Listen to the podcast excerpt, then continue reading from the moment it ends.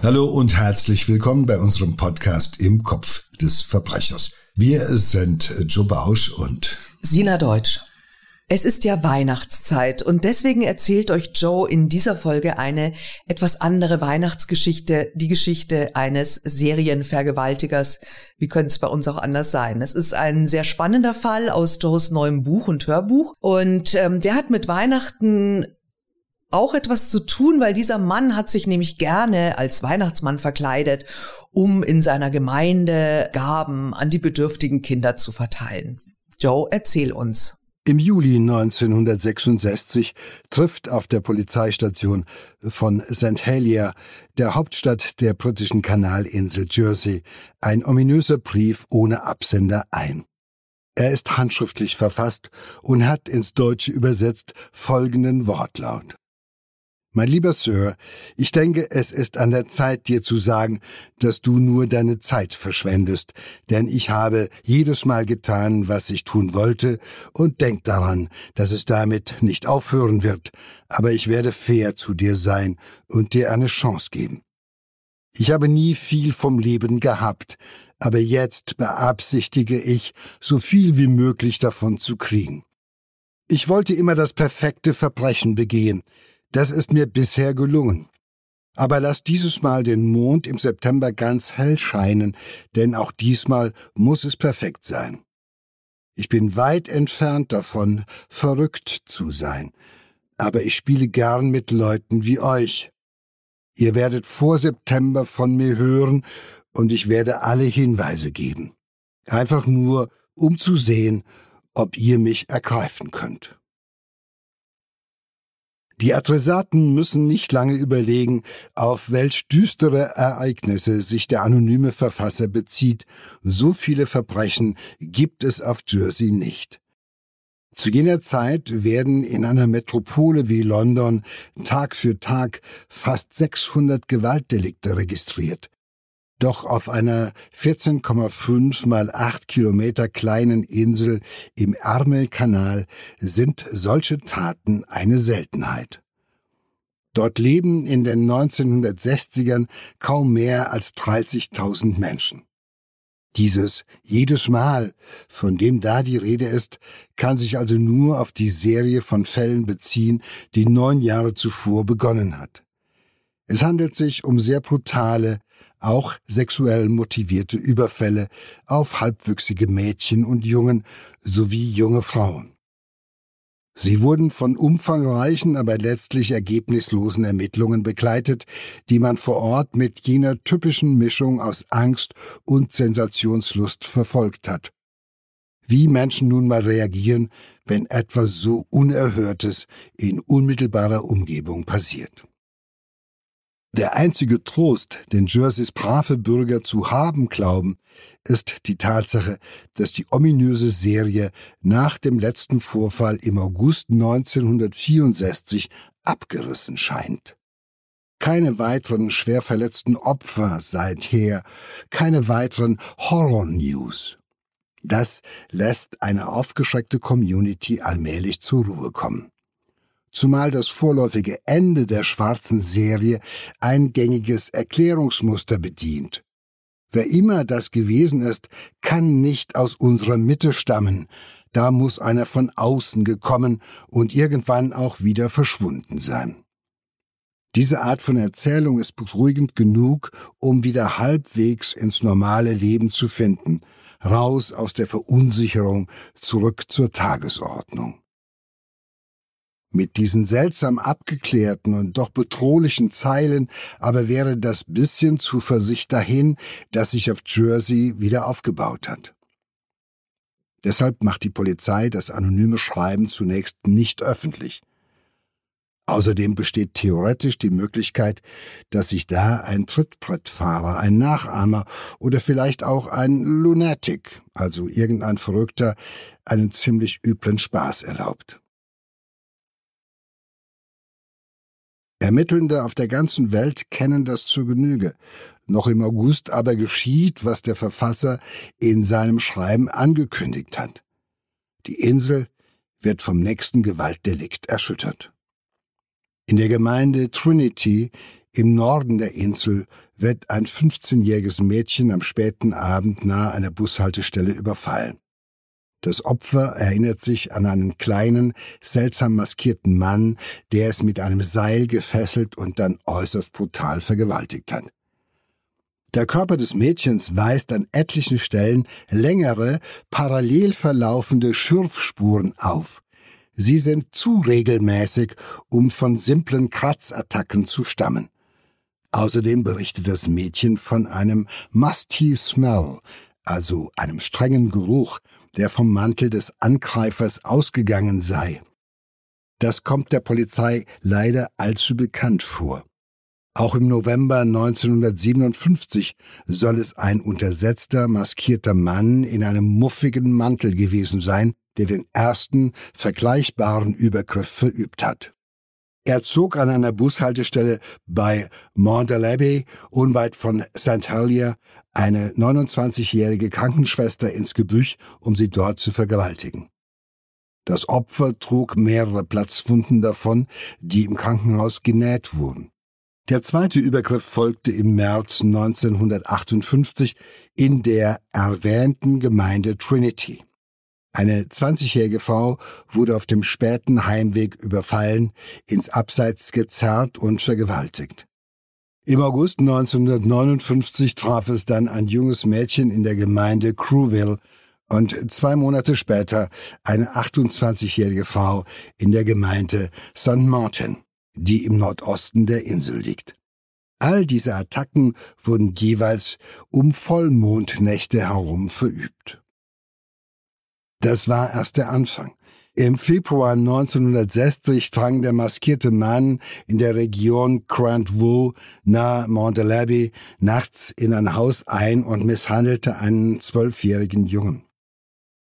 Einen Monat darauf bot er einer 25-Jährigen, die in Saint-Prelade auf dem Weg zur Bushaltestelle war, eine Mitfahrgelegenheit an, nur um sie jenseits der Straße brutal zu überwältigen und gefesselt zu vergewaltigen. Er drohte ihr an, sie umzubringen, falls sie sich wehren oder sich bemerkbar machen würde. Einen Monat später wiederum brach er in ein etwas abgelegenes Cottage in der St. Martin Gemeinde ein bedrohte eine 43-jährige Mutter und vergewaltigte deren Tochter. Bis April 1961 folgten fünf weitere Gewaltverbrechen. Wen wundert es da, wenn auf der sonst so beschaulichen Insel längst vom Beast of Jersey gesprochen wird? Viele Bewohnerinnen und Bewohner rüsten mit Waffen und Schlagwerkzeugen jeder Art auf, um bei einem Einbruch wehrhaft zu sein. Die Zeit, als hier weder Häuser noch Autos abgeschlossen wurden, ist definitiv vorbei. Längst wird den Kindern verboten, sich im Dunkeln auf den Straßen zu tummeln. Viele werden jetzt sogar von der Schule oder dem Kindergarten abgeholt. Es ist ein anderes, ein weniger unschuldiges Jersey, das sich da entwickelt, von Vorsicht, Verdacht und Angst geprägt. Die örtliche Polizei gibt zwar ihr Bestes, um dem furchteinflößenden Phantom auf die Spur zu kommen, besonders trainiert auf solche Gewaltverbrechen ist sie allerdings nicht, also schickt ihnen Scotland Yard bald den Detective Superintendent Jack Mannings samt einigen seiner Mitarbeiter aus London herüber. Unter der Regie des renommierten Ermittlers, dessen Erscheinung stark an Derek-Darsteller Horst Tappert erinnert, wird ein genaueres Profil des gesuchten Täters erstellt. Knapp 1,68 Meter groß, Anfang bis Mitte 40, schmale Oberlippen, Bart, leise Stimme und auffälliger irischer Akzent. Trägt Schirmmütze, einen muffigen Mantel beziehungsweise eine muffige Jacke sowie Handschuhe und hat stets Zigaretten, eine Taschenlampe und auch ein festes Seil dabei. Damit fesselt er seine Opfer immer auf die gleiche Weise. Außerdem fordert Mannings, dass alle rechtschaffenen Bürgerinnen und Bürger der Insel sich von jetzt an in Detektive verwandeln sollen, um den gesuchten Serientäter endlich zu stellen. Tausende werden als vermeintliche Zeugen oder Verdächtige verhört, alle jemals Vorbestraften überprüft. Als man bei einem der Fälle Spuren feststellt, wird auch eine große Aktion gestartet. Alle Menschen auf der Insel sollen freiwillig ihren Fingerabdruck bei der Polizei abgeben. Die Beteiligung ist so überwältigend, dass irgendwann nur noch 13 Unwillige übrig bleiben, und als man auf sie eingeht, sind es am Ende fünf. Jeder von ihnen ist erstmal verdächtig, aber weiter kommt man trotzdem nicht. Die flächendeckende Fahndung bewirkt zumindest, dass der Gesuchte zwei Jahre lang Ruhe gibt. Darüber hinaus führt sie aber zu keinem Ermittlungserfolg. Und im April 1963 schlägt das Phantom wieder zu. Diesmal trifft es einen neunjährigen Jungen aus der zentral gelegenen Gemeinde Saint Xavier. Es folgen drei weitere Attacken, danach ist wieder Pause bis im Sommer 1966 das anonyme Schreiben eintrifft, gefolgt von dem brutalen Übergriff auf das 15-jährige Mädchen. Das ist in der Summe eine Herausforderung. Hier meldet sich ein seit Jahren gesuchter Serientäter bei seinen Verfolgern zurück. Er will das böse Spiel weiterspielen. Catch me if you can. Und ist sich seiner Sache so sicher, dass er bewusst eine Spur hinterlässt. Nichts anderes bedeutet es ja, wenn einer die Probe seiner Handschrift direkt bei der Polizei einreicht. Die Ermittelnden dürfen nun von dem Typ eines notorischen Täters ausgehen, der sich allen anderen überlegen wähnt und ihnen gegenüber Macht demonstriert. Es sind Merkmale, die insbesondere auf den klassischen Psychopathen hinweisen eine dissoziale und schwer gestörte, aber oft auch sehr clevere, wenn nicht intelligente Persönlichkeit, die sich am Selbstbild des nicht greifbaren Vollstreckers berauscht. Ein Leitwolf unter lauter Schafen, König und Richter mit unbegrenzten Befugnissen in seinem eigenen Reich. Ohne weitere konkrete Anhaltspunkte hat die Polizei allerdings sehr wenig von diesem ersten Ansatz eines Profils und ihr Fahndungsdruck nimmt weiter zu. So dauert es auch nicht lange, bis im Laufe der massiv verstärkten Befragungen die Personalie eines ersten Verdächtigen die Runde macht. Sie ist, wie manch anderes Geheimnis in der überschaubaren Inselgesellschaft, einfach so durchgesickert. Alphonse Le Gastelois entspricht in mehrerlei Hinsicht den allgemeinen Vorstellungen von einem, dem man so etwas zutraut. Der verschobene Einzelgänger arbeitet manchmal als Farmhelfer, manchmal als Fischer auf der Insel und streunt häufig in einem abgenutzten, mit einer Kordel zusammengehaltenen Regenmantel bis in den späten Abend hinein durch die Straßen. Das stimmt mit der Beschreibung des Serientäters in etwa überein. Außerdem hält er sich aus allem gesellschaftlichen Leben bewusst heraus. So einer kam einem immer schon verdächtig vor, heißt es nun auf den Straßen, wie in den Pubs, in den Cafés und in den Läden. Überall dort, wo Jerseys Bürgerinnen und Bürger in diesen unheimlichen Tagen zusammentreffen. Die Ermittelnden kommen zwar nicht umhin, Alphonse nach 14 Stunden Verhör mangels eindeutiger Anhaltspunkte wieder freizulassen. Aber was heißt schon frei, wenn die Öffentlichkeit durch eine Indiskretion plötzlich von einem Namen erfährt, der sich einem bekannten Gesicht, einer bekannten Adresse zuordnen lässt?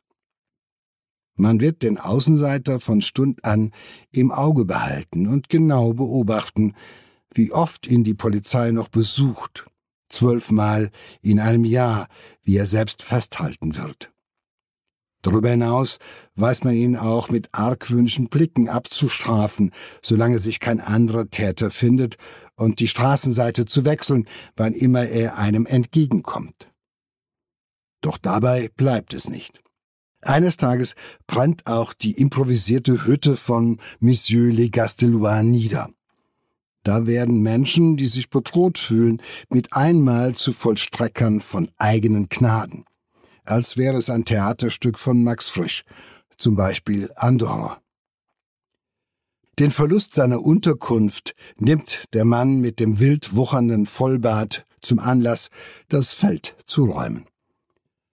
Auf La Marmotière, einer der winzigen wenigen Meilen entfernten Inseln nordöstlich von Jersey, zieht er sich für die nächsten 14 Jahre in eine aufgegebene Fischerhütte zurück. Er lebt dort unter spartanischen Verhältnissen von den wenigen Reparaturaufträgen, die er von Schiffseignern erhält und ernährt sich von Seetang, Möweneiern, freilaufenden Hasen und Hummern. Es ist eine einsame Existenz in jener Art Verbannung, die in vergangenen Zeiten oft das Strafmaß für ein kriminelles Vergehen war. Eine englische Zeitung, die ihn später mal dort auftreibt, wird ihren Bericht mit der breiten Schlagzeile The Loneliest Man in the World betiteln. Der einsamste Mann auf der Welt.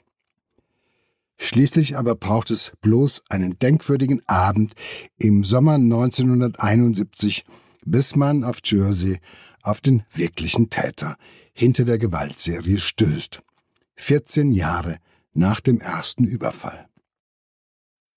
Es beginnt mit einem Morris 1100, der zwei Polizisten in St. Helier in der letzten Viertelstunde des 10. Juli auffällt.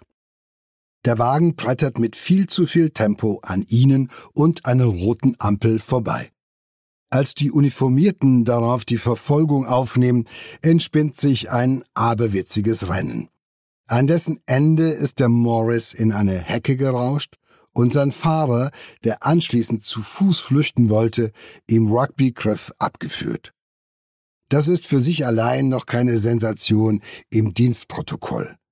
Aber natürlich werden der Verkehrsraudi und sein Auto auf der Wache gründlich untersucht und dabei kommen merkwürdige Sachen zum Vorschein.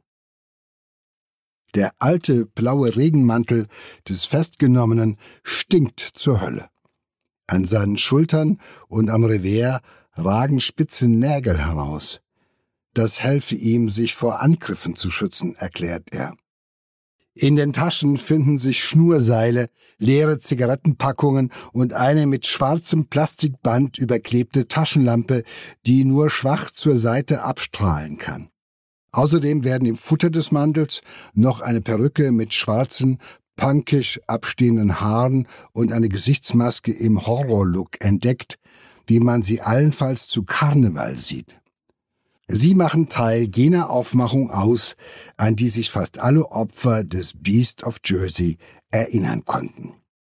So bleibt den Uniformierten nur noch die Identität des Mannes, der offenbar gerade neue Beute erlegen wollte, festzustellen, ihn vorläufig festzusetzen sowie zu verhören und dabei schnell zu begreifen, was für ein dicker Fisch ihnen da in die Reusen gegangen ist. Catch me if you can, ist ab sofort vorbei. Edward John Louis Paisnell, Jahrgang 1925, ist bis zu diesem Moment nur ein einziges Mal auffällig geworden. Das war gegen Kriegsende, während der deutschen Besatzung, als er Lebensmittel für arme Familien stahl und dafür einen Monat in Haft kam. Seither hat sich der gelernte Polier als selbstständiger Bauunternehmer einen tadellosen Ruf aufgebaut. Seine Frau Joan ist für ihre soziale Ader und die Gründung eines Waisenheims in der Gemeinde St. Martin bekannt. Hier wurde der freundliche Mann, der so gern ein paar Süßigkeiten unter die Kinder brachte, bald Uncle Ted genannt. Aber nicht nur das. Mehrere Male schlüpfte er vor Weihnachten in ein Santa Claus Kostüm, um in dieser Aufmachung die Waisenkinder zu beschenken. Rührender kann ein Einsatz für die Bedürftigsten auf Jersey gar nicht sein. Ob diese Auftritte Paisnell vielleicht auf die Idee gebracht haben, sich auch für eine andere Seite seiner Persönlichkeit ein Kostüm, ja eine komplette Figur zuzulegen? Von ihm selbst ist dazu weder in den polizeilichen Verhören noch später vor Gericht etwas zu erfahren. Tatsache ist dagegen, dass er sich bald nach der Geburt einer gemeinsamen Tochter zunehmend von Joan distanziert. Die Ehe wird aufrechterhalten, aber kaum gelebt, wie es hinter so vielen Türen zugeht in einer Gesellschaft, die sich auf die Erfüllung äußerer Formen fixiert. Irgendwann hat sich der untersetzte Mann im gemeinsamen Haus, dem Maison du Soleil, eine separate Wohnung eingerichtet.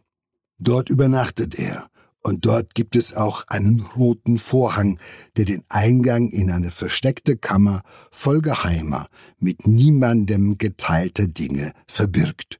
Dinge, die jetzt von der Polizei untersucht werden.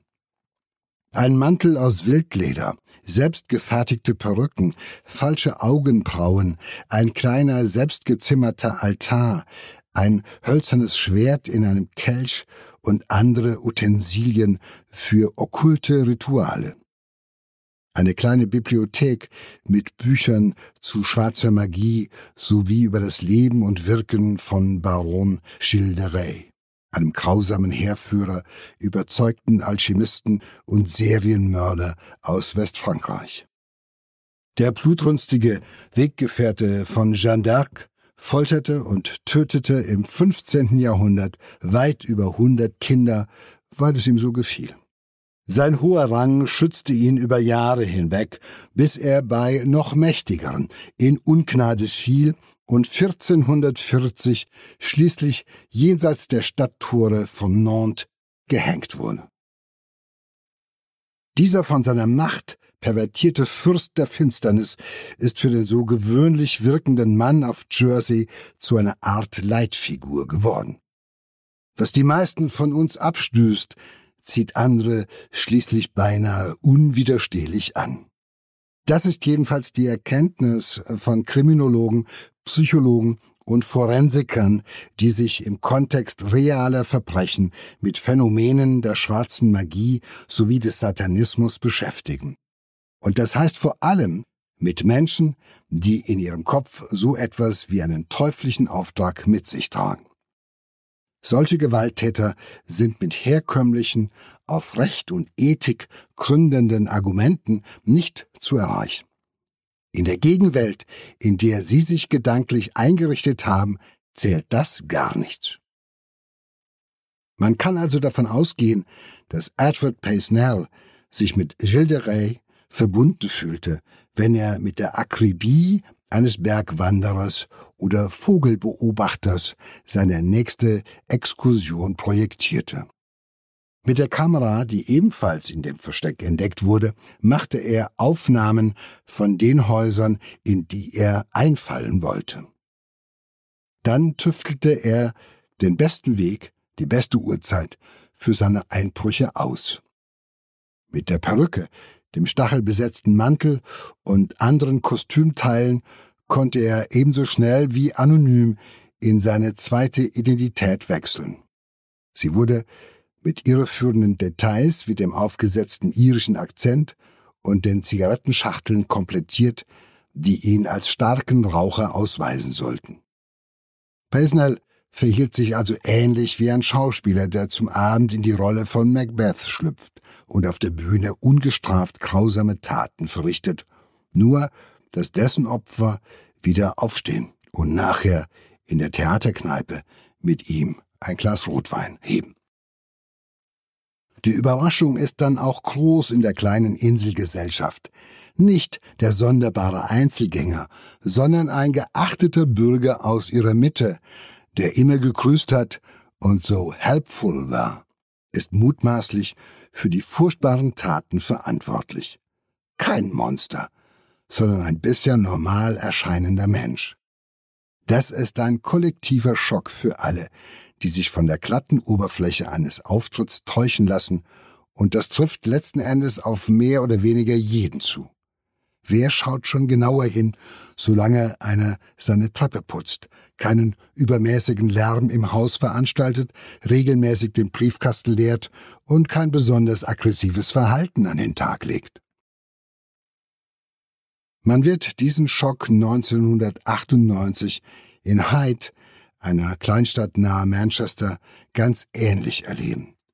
Dort wird der Allgemeinarzt Harold Shipman wegen einer Serie von mindestens 215 verdeckten Tötungen an seinen betagten Patientinnen und Patienten verhaftet. Es können auch 250 oder weit mehr gewesen sein. Seine Opfer sind vorwiegend Frauen, aber auch Männer zwischen 47 und 93. Der so diskrete Mediziner verabreichte seinen Opfern tödliche Spritzen, sobald sie ihn einmal als Erben eingesetzt hatten, oder fälschte die nötigen Testamente auf seiner Schreibmaschine und stellte dann selbst die Totenscheine aus. Darin hielt er in jedem Fall ein natürliches Ableben als Ursache fest. Obwohl die Mortalitätsrate in seiner Praxis wie in der Kleinstadt insgesamt bereits auffällig nach oben schnellte, konnte Dr. Death, so sein Spitzname in den Medien, noch jahrelang in diesem Stil praktizieren. Bis er am Ende eines aufsehenerregenden Indizienprozesses um 15 ausgewählte Fälle zu 15 lebenslangen Haftstrafen verurteilt wurde. Die Beweislast war so eindeutig, dass alle Unschuldsbeteuerungen vor dem Gericht in Preston grotesk wirkten. Aber eben nur, wenn man es von außen betrachtet. Shipman hielt bis zu seiner depressiven Erkrankung in der Haft sowie dem Freitod Anfang 2004 am Selbstbild eines gewissenhaften Arztes fest, der sich aufopfernd um seine Patientinnen und Patienten gekümmert habe – Darin wurde er von seiner Ehefrau Primrose bedingungslos unterstützt. Das Paar hatte sich zusammen eine Welt aufgebaut, in der Harold einfach gut und segensreich war, und es verteidigte diese Welt gegen alle davon abweichenden Erkenntnisse mit Zähnen und Klauen, auch wenn die Beweise erdrückend waren. Wie Peisnell lebte Shipman den abgründigen Teil seiner Persönlichkeit hinter einer makellosen Fassade aus. Er funktionierte als redlicher Bürger in Arztkittel, Anzug und Krawatte und wechselte bloß von Zeit zu Zeit in sein alter Ego, von Dr. Jekyll zu Mr. Hyde.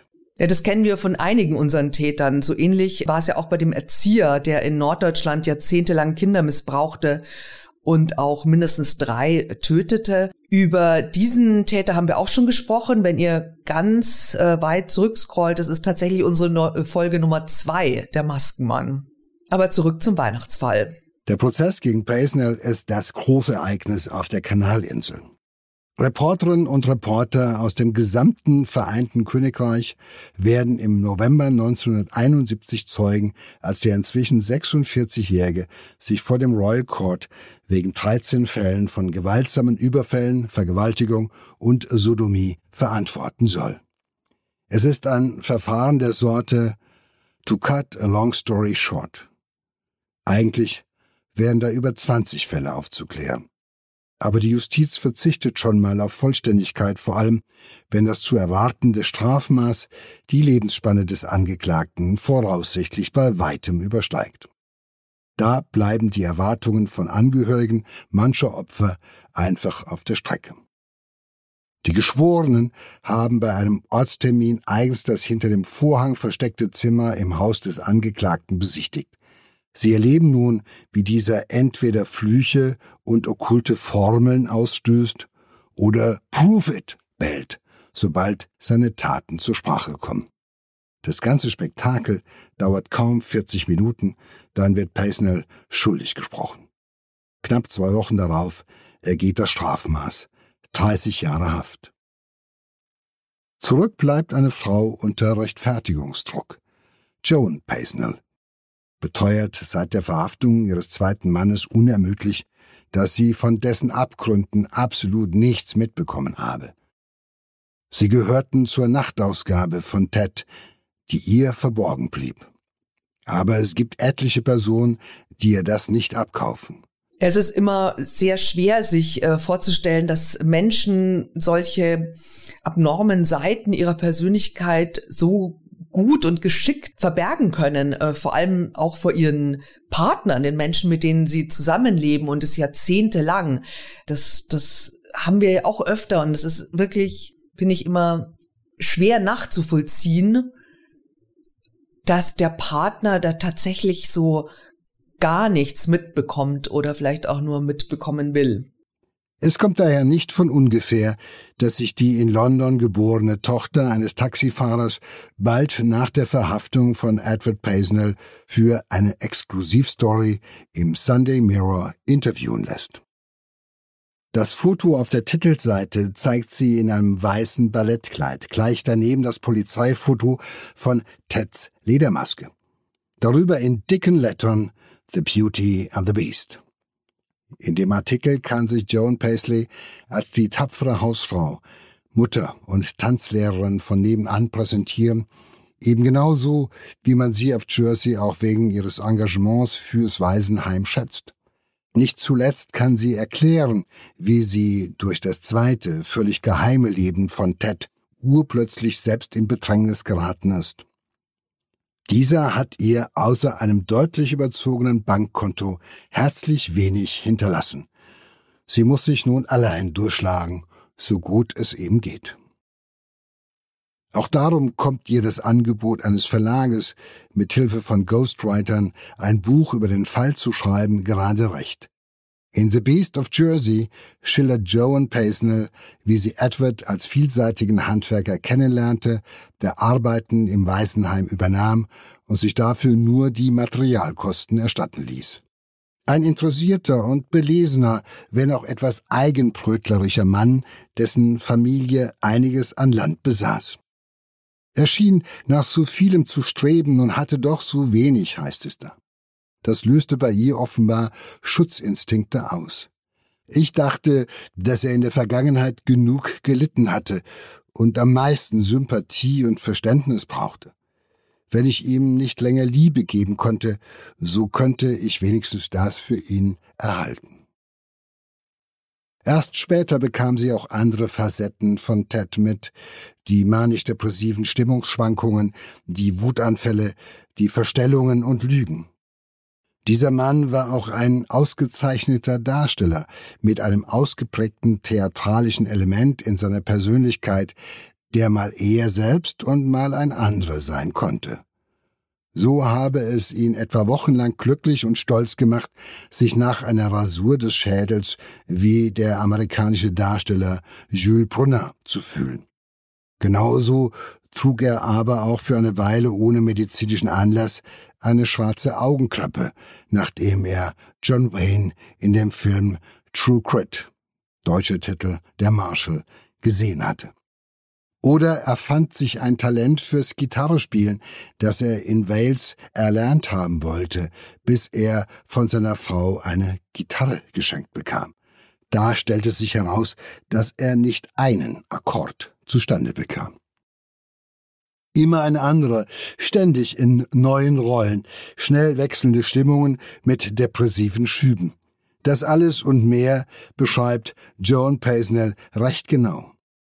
Die richtigen Schlussfolgerungen daraus zu ziehen, gelingt ihr trotzdem nicht.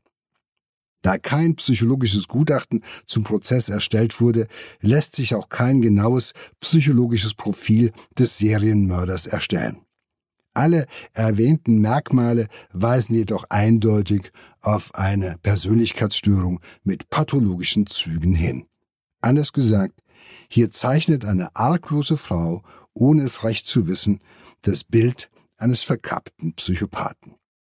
Der ist im Laufe einer Ehe, die nur der Form nach aufrechterhalten wurde, immer mehr abgetriftet, gefüttert durch Bücher über Esoterik und schwarze Magie, die ihn schnell so erobert haben wie einst John Wayne. Hat Joan Paisnell also alle Warnsignale übersehen? Wenn ja, dann nicht mit Absicht, wie sie selbst resümiert. Hätte ich je innegehalten, um auf einem Stück Papier alle skurrilen Eigenheiten von Teds Charakter aufzuschreiben, hätte ich all das mit seinen verschiedenen Aktivitäten, also damit, dass er nachts oft nicht zu Hause war und in der Gegend herumstreifte, kombiniert. Hätte ich das alles zusammen und bei Zeiten unter die Lupe genommen, dann wäre mir vielleicht manches klar geworden. Aber das hieße, außer Acht zu lassen, dass man sein Leben so nicht führt. Tag ein, Tag aus läuft alles nach einem bestimmten Schema ab, es bis zu einem gewissen Grad Routine und gleichförmig. Nach allem, was man weiß, hat Edward Paisnell während seiner Haft in englischen Anstalten keine nennenswerte therapeutische Behandlung erfahren. Wegen einwandfreier Führung kommt er 1991, 20 Jahre nach dem Urteil, dennoch wieder nach Jersey zurück, um sein Leben fortzusetzen. Dort aber geht es ihm ähnlich wie Alphonse Le Gastelois, der ursprünglich verdächtigt worden war. Er wird von Stund an gemieden und angefeindet. Wer nach dem Gesetz als rehabilitiert gilt, ist es gesellschaftlich eben noch lange nicht. Also zieht Baisnell auf eine andere Insel vor der englischen Südküste, die Isle of Wight. Dort stirbt er 1994 an einem Herzinfarkt. Und Alphonse Le Gastelois, der Einsiedler von La Marmontière, bleibt zunächst auch nach Baisnells Verurteilung freiwillig weiter im Exil. Es ist für ihn das Paradies verglichen mit dem, was ich durchgemacht habe, wie er einem Reporter sagt. Sein Versuch, sich nach einem tausend Jahre alten normannischen Recht zum König des Riffs ausrufen zu lassen, bleibt 1971 erfolglos. Vier Jahre später kehrt der Mann mit dem mächtigen Schnäuzer nach Jersey zurück, um in St. Helier ein langes, bescheidenes Leben in engsten Verhältnissen zu führen. Eine Initiative, ihn für alle Anfeindungen mit 20.000 Pfund zu entschädigen, wird von den Behörden abgeschmettert. Alphonse stirbt 2012 mit 97 Jahren. Zu seinem 100. Geburtstag wird im Oktober 2014 im Jersey Opera House ein Theaterstück über sein Leben aufgeführt. Es heißt The Life and Death of a King. Ein sehr interessanter Fall. Danke dir, Joe, und euch äh, schöne Weihnachten. Und ich wundern, wir machen eine kleine Pause von einer Woche, weil wir die Zeit nutzen zwischen den Jahren, um weitere Fälle für euch zu recherchieren. Also gibt es die nächste Folge dann am 16. Januar. Ja, bis dahin. Tschüss.